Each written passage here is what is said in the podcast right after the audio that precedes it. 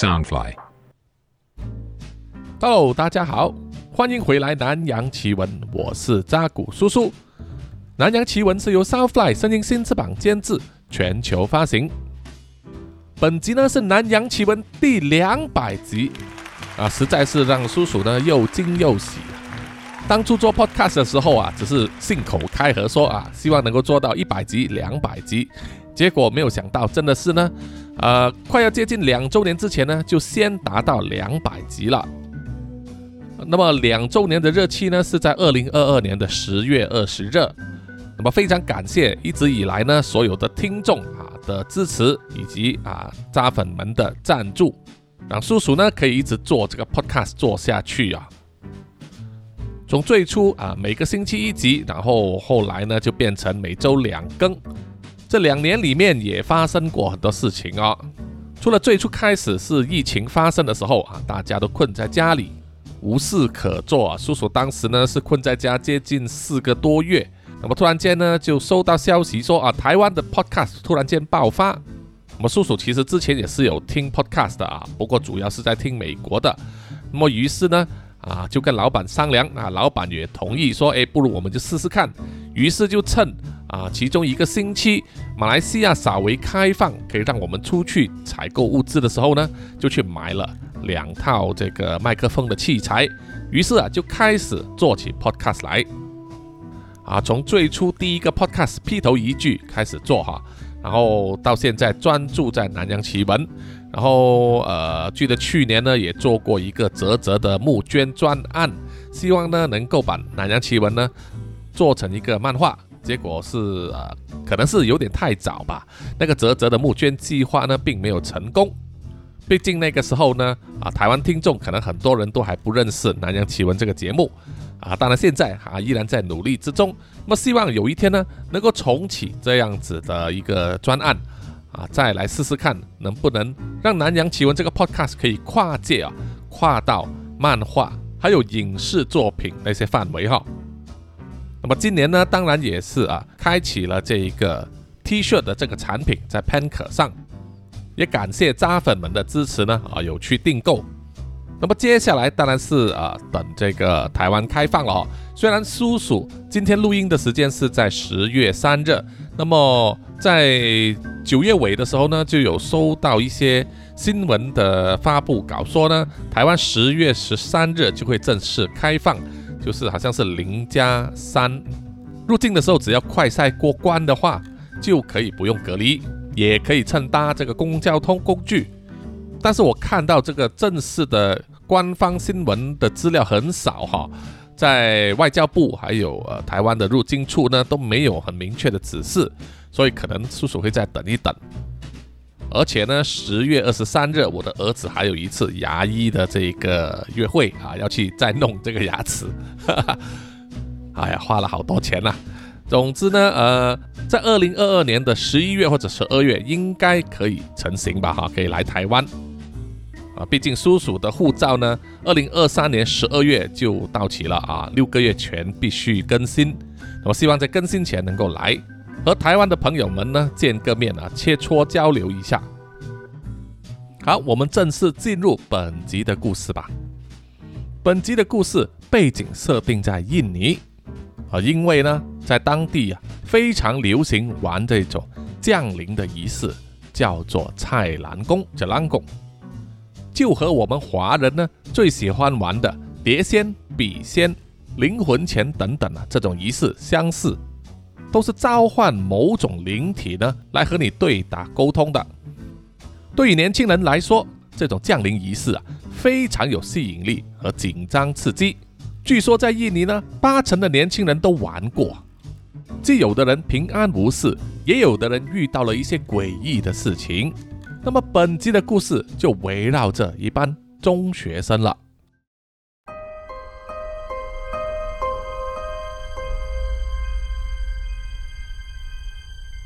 这是一个新的学年，也是安东留在这间中学最后的一年。回想过去这几年来，他每次都是怀着忐忑不安、诚惶诚恐的心情去上学，因为他的眼睛可以看见一些不寻常的东西。在小学以前，他根本没有发现自己有这项能力，但是到他升上中学，被指派来这一间老旧的中学里就读的时候，他开始发现他可以看见那些不寻常的东西，很多时候就只是像雾一般的黑影，会出现在走廊的角落、楼梯的尽头。或者是超长的远方，但也只是一闪即逝啊！当他定睛往那个方向一看的时候，那个黑影就消失了。安东不止一次向他的父母说起，但是父母的回答呢，总是说那是幻觉，这世界上是没有鬼的。即使他们一家都是回教徒，但是他母亲坚信啊，只要信奉上苍的话。就没有什么值得害怕的东西了。几年下来，安东也渐渐的习惯了，只要他装作不理会，不看见那些黑影，也没有滋扰他。这样子的应付方法看起来颇有效，只不过却有带来另外一个影响，就是啊让同学觉得安东呢是个沉默寡言、不善交际、很少和其他同学沟通的人。当安东来到了学校，看见最新的课室分配表的时候，他发现了他们班的课室被安排到了最老旧的校舍、最角落头的那一间课室里，这让安东心底感到不安。这间课室的地理位置非常的特别，它右边的窗口呢望过去就是密林，而左边窗口外面有一棵。百年的老树，它的枝叶伸展得非常茂盛，所以即使在大白天，它也挡住了大部分的阳光，让这间课室呢显得特别的阴沉，而且有一股莫名其妙的凉快感。有同学说这间课室是自带冷气设备，但是对安东来说，他心里知道这间课室最容易聚集灵体了。越阴的地方，越让他感到不寒而栗。今年班上票选的班长，毫无意外的，正班长是由品学兼优又充满运动细胞的男同学哈朵来担任。哈朵不管在班上或者是全校都非常有人气，是很多女生暗恋的对象。而副班长同样是由品学兼优的女生阿友来担任，这对安东来说心中感到有点小惊喜，因为他特别在意阿友，暗恋了他好几年，只是从来没有任何行动，只敢在上课时间偷偷的瞄他两眼，就感到满足了。新学年上课的第一天。所有人的心情都比较松散，老师也还没有正式教课，所以所有同学的心情都很轻松。在午休时间，班上的几个女生突然间围在一起，热烈的讨论起一件事，然后还拿出纸张开始在上面作画。原来他们聊的是民间传说中非常流行的降临游戏——菜篮宫。其中一位女同学卡玛拉就说，在几天前的晚上，和他的表哥表姐一起玩，非常刺激，而且对所有的问题有问必答。他说，当时他的表姐问了降下来的灵体，说到底他暗恋的男生会不会也喜欢他？结果灵体回答说是，啊这让卡玛拉的表姐呢觉得非常高兴又兴奋了。然后隔天，那个男生就向他的表姐表白了。现在他们两个人已经是一对了。这一群女生聊到这个点上啊，都非常的兴奋。毕竟啊，在这个豆蔻年华呢，大家都对爱情充满了幻想和憧憬。于是，另外一位女同学露露就说：“啊，不如我们就来玩一下。”但是到底？应该怎么样玩呢？于是卡玛拉呢就拿起了一张白纸，在上面画了好几个圈圈，然后在上面写字，主要都是零到九的这些数字，二十六个英文字母以及 yes no 这些简单的字。那这样子完成之后，他们还需要一个道具啊，就是蔡澜公的公仔，一般上会用木头或者树枝来做，可是，在学校里最方便和直接可以使用的就是木铅笔了。他们用两支木铅笔，再加上塑胶袋呢，缠在一起，绑成了一个十字形，然后再用第三支铅笔呢，在十字中间垂直往下。然后在铅笔的头部穿过一个纸杯，做成了头部，然后再拿一条手帕绑在中间，做成了衣服。于是，一个简单的蔡澜功道具就完成了。这个时候，上课铃也响了，于是所有人都回到自己的座位上。但是安东也听见那些女生说，等放学之后，他们继续来试试看。安东当然也听过很多关于蔡澜宫的民间传说，因为他看得见那些东西，而且在这间课室里啊，感觉灵体特别多，所以他觉得呢，女同学要玩蔡澜宫这种游戏，就由得他们去玩吧，他自己是绝对不会参与的。可是到了放学时间，要玩蔡澜宫这件事啊。就在同学之间传开了。有些同学虽然没有玩，但是要留下来参观。当安东放学想要离开的时候，却听见了其中一个留下来要玩蔡澜宫的女生，居然是阿友。这让他没有办法不留下来，偷偷的观察一下。他想知道阿友会问的问题会是什么呢？于是，在放学之后，下午两点多钟，阳光最炙热的时候，在他们那间课室里依然阴暗的。他们把四张桌子呢合拼成一张大桌子，然后把事先准备好的纸张摊在中间，而要玩的四个人呢，就分别坐在四个角落。他们分别是女副班长阿友、阿友的闺蜜嘟鲁。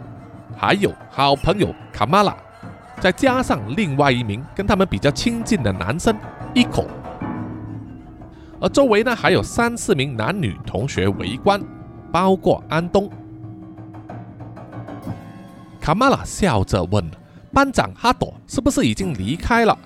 其他围观的同学啊都齐声回答说：“已经确认离开了。”于是卡玛拉就兴奋地宣布：“啊，蔡澜宫可以开始了。”很明显啊，他们这一次要问的问题，应该都是关于班长哈朵的。在准备就绪之后，参与完蔡澜宫的四个人，就一人握着木铅笔的一个角落，然后开始齐声念咒语了。他们念的咒语大概就是：“蔡澜公啊，蔡澜公，摇着大花篮降临人间，你想来就来。”来了就不要保持沉默，你想走就走，走了就不要眷恋。阿友、努鲁、卡玛拉和伊口四个人参差不齐地念着这个咒语，念了三遍之后，不知道是不是其中一个人特地搞鬼，还是真的有灵体降下来了。总之，他们四个人都异口同声地说，他们握着的蔡澜公公仔就在白纸上面不断地画圈。围观的人都觉得又惊又喜啊，而负责主持仪式的卡玛拉就问了：“蔡澜公啊，蔡澜公，你是不是已经来了？”问完之后啊，蔡澜公下方的笔呢，就移动到了白纸上画了 “yes” 的那个范围，点了两下。其他人看了都觉得不可思议，开始起哄了。有围观的人就说：“这不可信。”再问另外一个问题试试看。于是卡玛拉又发问了：“蔡澜公啊，蔡澜公，你叫什么名字啊？”问完之后，蔡澜公的笔尖就移动到了英文字母 R 和 O 上面停留。很明显，他回答了他的名字叫做 Raw。另外一名围观的男同学依然不相信啊，他就说：“这一定是你们造假的吧？应该问一些别人不知道的问题来证明一下嘛。你问他知不知道我住的门牌是几号啊？”围观的同学们听了之后也觉得有道理啊，而且大家也不知道这位同学呢家里的门牌是几号。所以，如果这个降临仪式是由正在玩着的四个人操纵的话，他们应该回答不上来的。没想到，当卡玛拉问了那位同学家里的门牌几号的时候，蔡澜公的笔尖居然快速的移动，重复两次的指向了四百二十三号 B 这一组数字。所有人都望向了那位同学。而那位同学整张脸都发白了，答案显而易见了。这个蔡澜公是真货，他居然可以正确的回答出那位同学的门牌号码。于是，所有围观的人呢都非常兴奋的七嘴八舌的要发问了，一时间让整间课室啊都喧闹起来。唯独只有安东安静的坐在旁边，瞪大眼睛的看着。因为在降临仪式一开始呢，他就一直看见一团像黑色的雾，像伸长的手臂一样，停留在蔡澜公公仔的笔尖。就是那一团黑雾操纵着笔尖，去在纸上回答问题。这个时候，卡玛拉大喊了一声说：“安静，不要吵！正在玩的是我们四个人，应该以我们四个人的问题优先。”既然都这样说了，那么其他围观的同学也不好意思再发问了。稳住了场面之后啊，卡玛拉就开始问另外三个和他一起握着蔡澜公公仔的同学，到底有什么问题要问。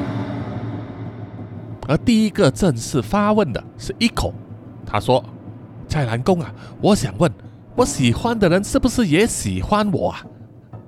而蔡澜公简单直接的回答。No，这让围观的同学都大笑起来，而伊狗也面露失望之色。但是他并没有放弃，他又问了第二道问题：那么我跟他有机会在一起吗？这一次，蔡澜公的回答是 Yes。这个答案让伊口和围观的同学都兴奋的大叫起来，大家七嘴八舌的讨论说啊。蔡澜公的暗示应该就是一口暗恋的人并不知道他的心意，但是如果一口采取主动的话，或许有机会可以发展下去。在一阵骚动之后，卡玛拉又大喊了一声，控制了局势。他转头望向阿友说：“阿友，你要问什么问题呀？”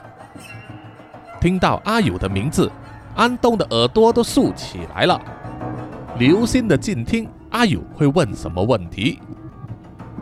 可是阿友显得很紧张，结结巴巴的，都说不出一个字啊。等得不耐烦的努鲁就插队了，他就直接问了：“蔡澜公啊，蔡澜公，我想问我们的班长哈托有没有女朋友啊？”围观的人都哗然起来，努鲁整张脸都红了，而阿友的脸色也有一点复杂。这个场面很明显啊，就是努鲁其实是暗恋着班长哈托的，而蔡澜公的回答是 no，这让所有人都兴奋的大叫起来。当然，露露更加的开心了，这表示啊，所有的女生都有机会了。而阿友复杂的脸色上也露出一股笑意，就只有安东看见了，这可让他内心一沉。露露又问了第二个问题，他说：“蔡澜公啊，蔡澜公，那么哈托有没有喜欢的人呢？”这个问题啊，直接瞄准靶心，让所有人都非常紧张。大家都想知道啊，这位学校的风云人物到底是不是早就心有所属呢？而蔡澜公很快的就把笔尖移去了 “yes” 这个字上。在场的女生都高兴得高声尖叫啊，男生们也一起起哄了。因为这个答案表示呢，哈托有暗恋着某一个人。女生们都心中幻想着，到底会不会是自己呢？相信这个答案，每一位同学都想知道。可是这个问题却没有人敢问。毕竟大家心里都知道，有些时候答案会是非常残酷的。可能保有一丝幻想，感觉会好过一点吧。但是看热闹的男同学却不这么想啊！大家都很想知道哈托喜欢的女生是谁，于是都在旁起哄着，叫卡玛拉、阿尤、努鲁或者是一口去问。卡玛拉忙着控制场面呢，叫大家安静。努鲁这涨红着脸啊，不敢发问。一口有点犹豫啊，只是不断的望向其他人的脸色，保持着观望状态。就只剩下阿友，脸色非常的压抑，似乎他比任何人都更加想要知道答案。于是，在一片喧闹之中，阿友突然间深吸一口气，然后直接开口问：“蔡澜公，请你告诉我，哈托喜欢的人是谁？”所有人听见阿友发问之后，都马上静止下来，屏住呼吸。等待蔡澜公做出解答，可是等了一阵子之后，蔡澜公却丝毫没有移动半分，这让所有人都觉得很奇怪，忍不住问卡玛拉：“是不是蔡澜公离开了？”卡玛拉也是一头雾水啊，他问说：“蔡澜公啊，蔡澜公，你还在吗？你可以回答刚才的问题吗？”没想到接下来。蔡澜公的公仔整个在剧烈的颤抖，让握着公仔的四个人呢都有点招架不住，好像整个蔡澜公公仔要从他们的手中飞脱出去一样。同一时间，课室里也吹来一阵阴风，吹得外面周围的树枝沙沙作响，更添几分诡异。卡玛拉急忙大喊说：“大家要好好握住啊，千万不要随便放手啊！”如果贸贸然的放开手，或者是没有好好的请走蔡澜公的话，后果不堪设想啊！但是虽然这么说，蔡澜公的公仔依然在剧烈震动，让握着的四个人呢忍不住用另外一只手来扶着自己的手臂，希望能够稳住那个公仔。接着，彩兰公的公仔突然间就笔直的往下坠。笔尖插在桌子的白纸上，然后猛力的在白纸上移动啊，写着两个英文字母，一个 M，一个 E，重复又重复的写着，几乎快把那张白纸划破了。M E 就是 me，意思就是我了。所有人看了之后啊，心生恐惧。忍不住背脊发凉。难道这个蔡澜公说的哈托所喜欢的人就是这个蔡澜公的灵体若吗？眼看蔡澜公公仔的笔尖在纸上重复的写着 “M 一”这个字，纸张开始出现破口啊！这个时候，卡玛拉大喊一声，接着就是一股强风吹来。把握着蔡澜公公仔的四个人都往后吹，几乎跌倒在地上。幸好被围观的同学们呢接住了，然后怪风也停了，整个课室恢复了一片平静。在场的所有人都满头大汗，喘着气呀，不敢相信刚才居然发生了这种怪事。而原本各自握着蔡澜公公仔的卡玛拉、阿尤、努鲁和伊口呢，他们现在手上个别握着的是铅笔的残枝。原来整个蔡澜公公仔都已经粉碎了，断成好几个枝节，而桌上的那张白纸也已经被划破了。可是依然可以看见啊，原子笔的笔迹在桌子上留下了 M 一这两个英文字母。努鲁惊慌地问：“卡玛拉，这是怎么回事？我们没有请走蔡澜公，就变成这样了。”卡玛拉也是喘着大气，不断的摇头说：“我也不知道啊，我之前玩的时候从来没有发生过这样子的情况。”而一口啊，吓得呢把手上握着的铅笔残枝随手一丢，然后说：“啊，这太诡异了，我不玩了，我要回家。”然后他就匆忙的站起身，一手拿了书包就冲出了课室。而其他人也不敢久留，陆陆续续的拿起了自己的书包离开课室。而外表看起来比较镇定的阿友扶起了卡玛拉和露露，跟他们说：“应该没有事吧？我们先回去吧，有什么明天再说。”卡玛拉和露露互相点点头，然后站起身。在离开课室之前，他们两个人都转头对阿友说：“晚上我们电话联络吧。”阿友默默的点头答应了。看着卡玛拉和努鲁离开课室之后，阿友才大力的吸了一口气，然后有点神不守舍的走回自己座位，收拾自己的东西，然后准备拿起书包离开。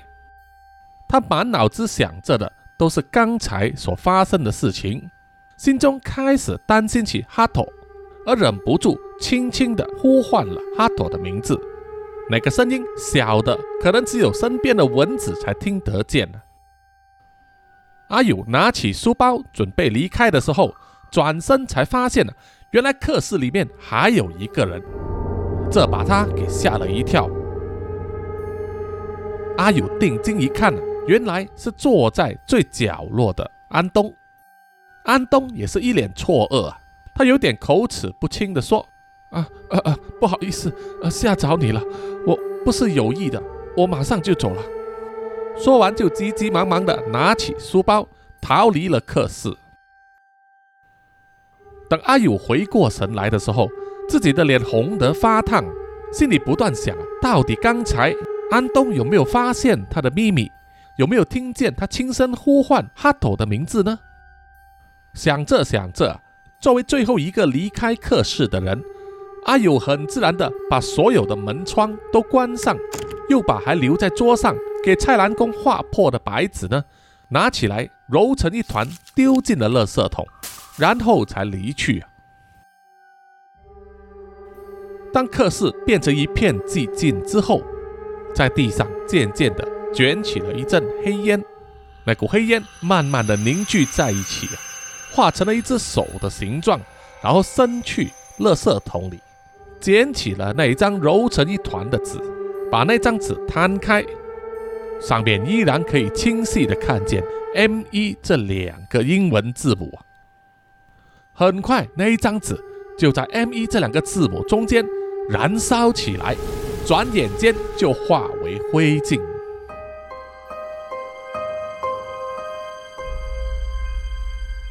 到了当天晚上，卡玛拉拨电话给努鲁，两人互相慰问，看有没有特别的状况出现。幸运的是，一切如常。卡玛拉舒了一口气啊，于是就叫努鲁呢拨电话给阿友，问问看他那边有什么情况。说完之后，卡玛拉就挂了电话，然后继续去追看韩剧，完全把今天的事情抛诸脑后。而努鲁就拨电话给阿友，互相慰问了。同样，阿友也没有遇到什么状况。努鲁心中却一直留下隐忧。他对阿友说：“他担心今天这样子做，不知道会不会影响到哈朵。毕竟啊，那个是他暗恋的人。”阿友自己当然也有想过，只是他也无法回答，只能用比较阿 Q 的精神来安慰努鲁说：“应该不会有事的。”因为当时哈托并不在场，努鲁听了之后啊，心情也比较踏实了，然后就对阿友说：“有你这样的朋友真好，希望以后他们可以互相鼓励，并且互相祝福对方能够和心中所爱的人在一起。”阿友听了，心中蛮不是滋味啊，因为他知道努鲁和他一样暗恋着哈托，只是努鲁不知道阿友的心意而已。阿友含糊的答应了，然后挂了电话，心中依然非常烦恼。他回想起今天玩菜篮宫的时候所问的问题，当时降临的若有说哈托心有所属，那么到底这个人会是谁呢？会不会是自己呢？还是努鲁呢？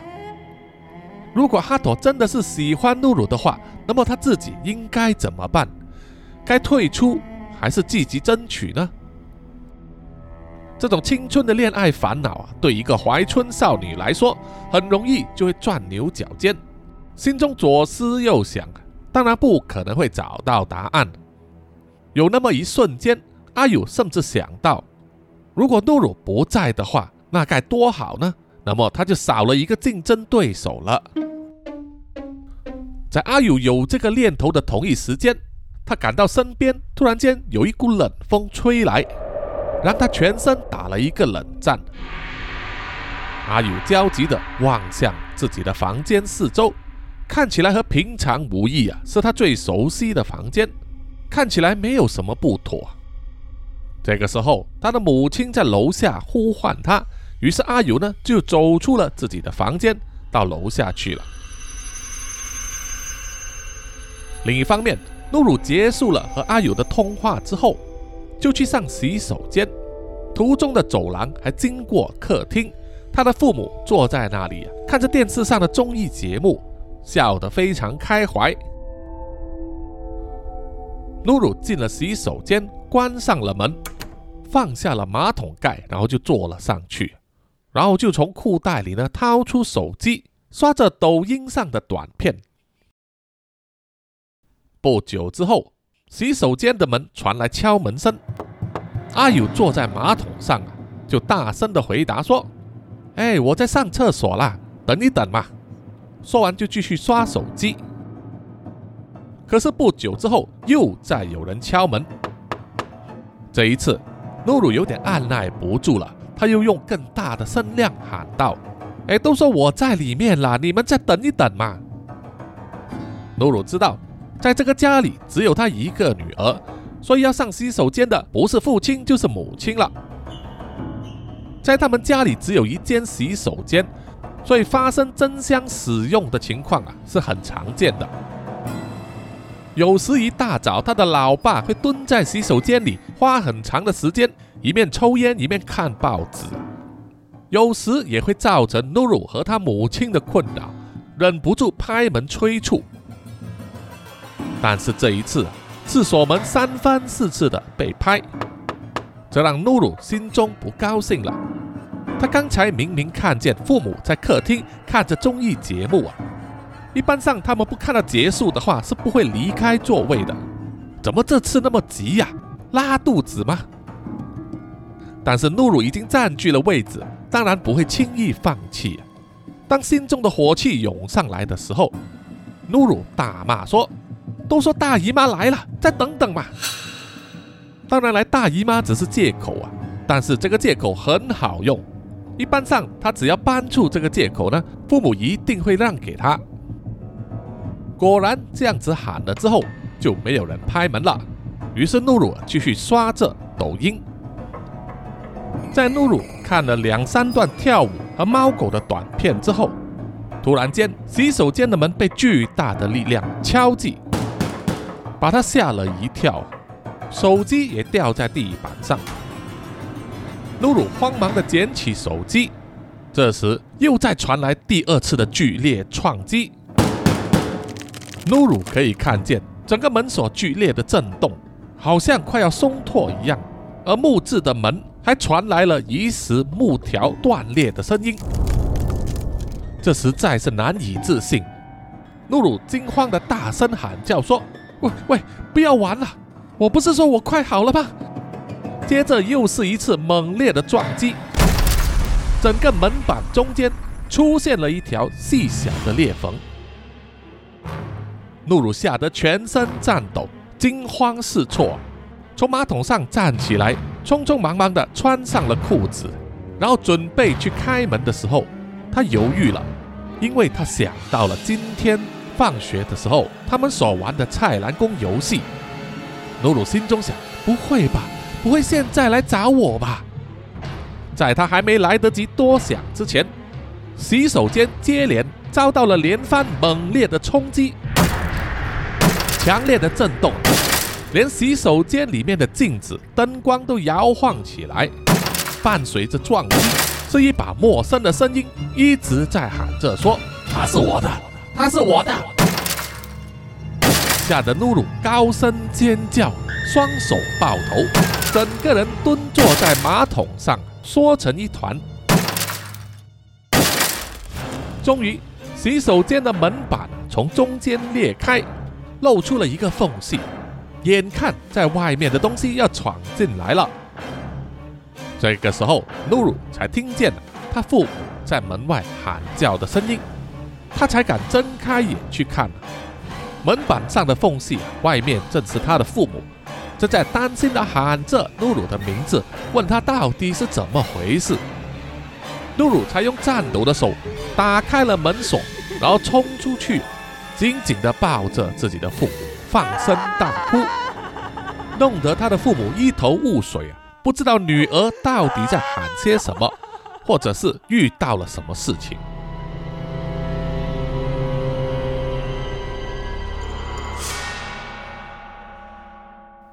好，本集的南洋奇闻故事啊，就暂时到此结束啊。请大家关注下一集的故事发展，有什么意见或者回馈的话，欢迎到南洋奇闻的 IG、Facebook、YouTube、Apple Podcast，还有 Mixer Box 上给叔叔留言点赞哈，谢谢大家。好，在最后的最后呢，请让叔叔感谢所有赞助者，念出赞助者的名单。首先要感谢的就是南洋探险家 Jimmy Chin、Alan Yu 以及陈忠杰。接下来是南洋侦查员二四公园。图子、Rafu、一直该、三 D 丽、真爱笑、三十三、洪志伟、Kinas、蔡小桦、宋婉玲、朱小妮、许家伟、李承德、洪丽玲以及苏国豪。接下来是南洋守护者萧雅欣、赖玉佳以及卡奥利 Momo。接下来是南洋信徒 Adam Lossley、吴大佩、苏新串以及阿全。而最后呢，呢就是南洋守护者 Joanne Wu，谢谢你们，谢谢大家。好，我们下一集再见吧，拜拜。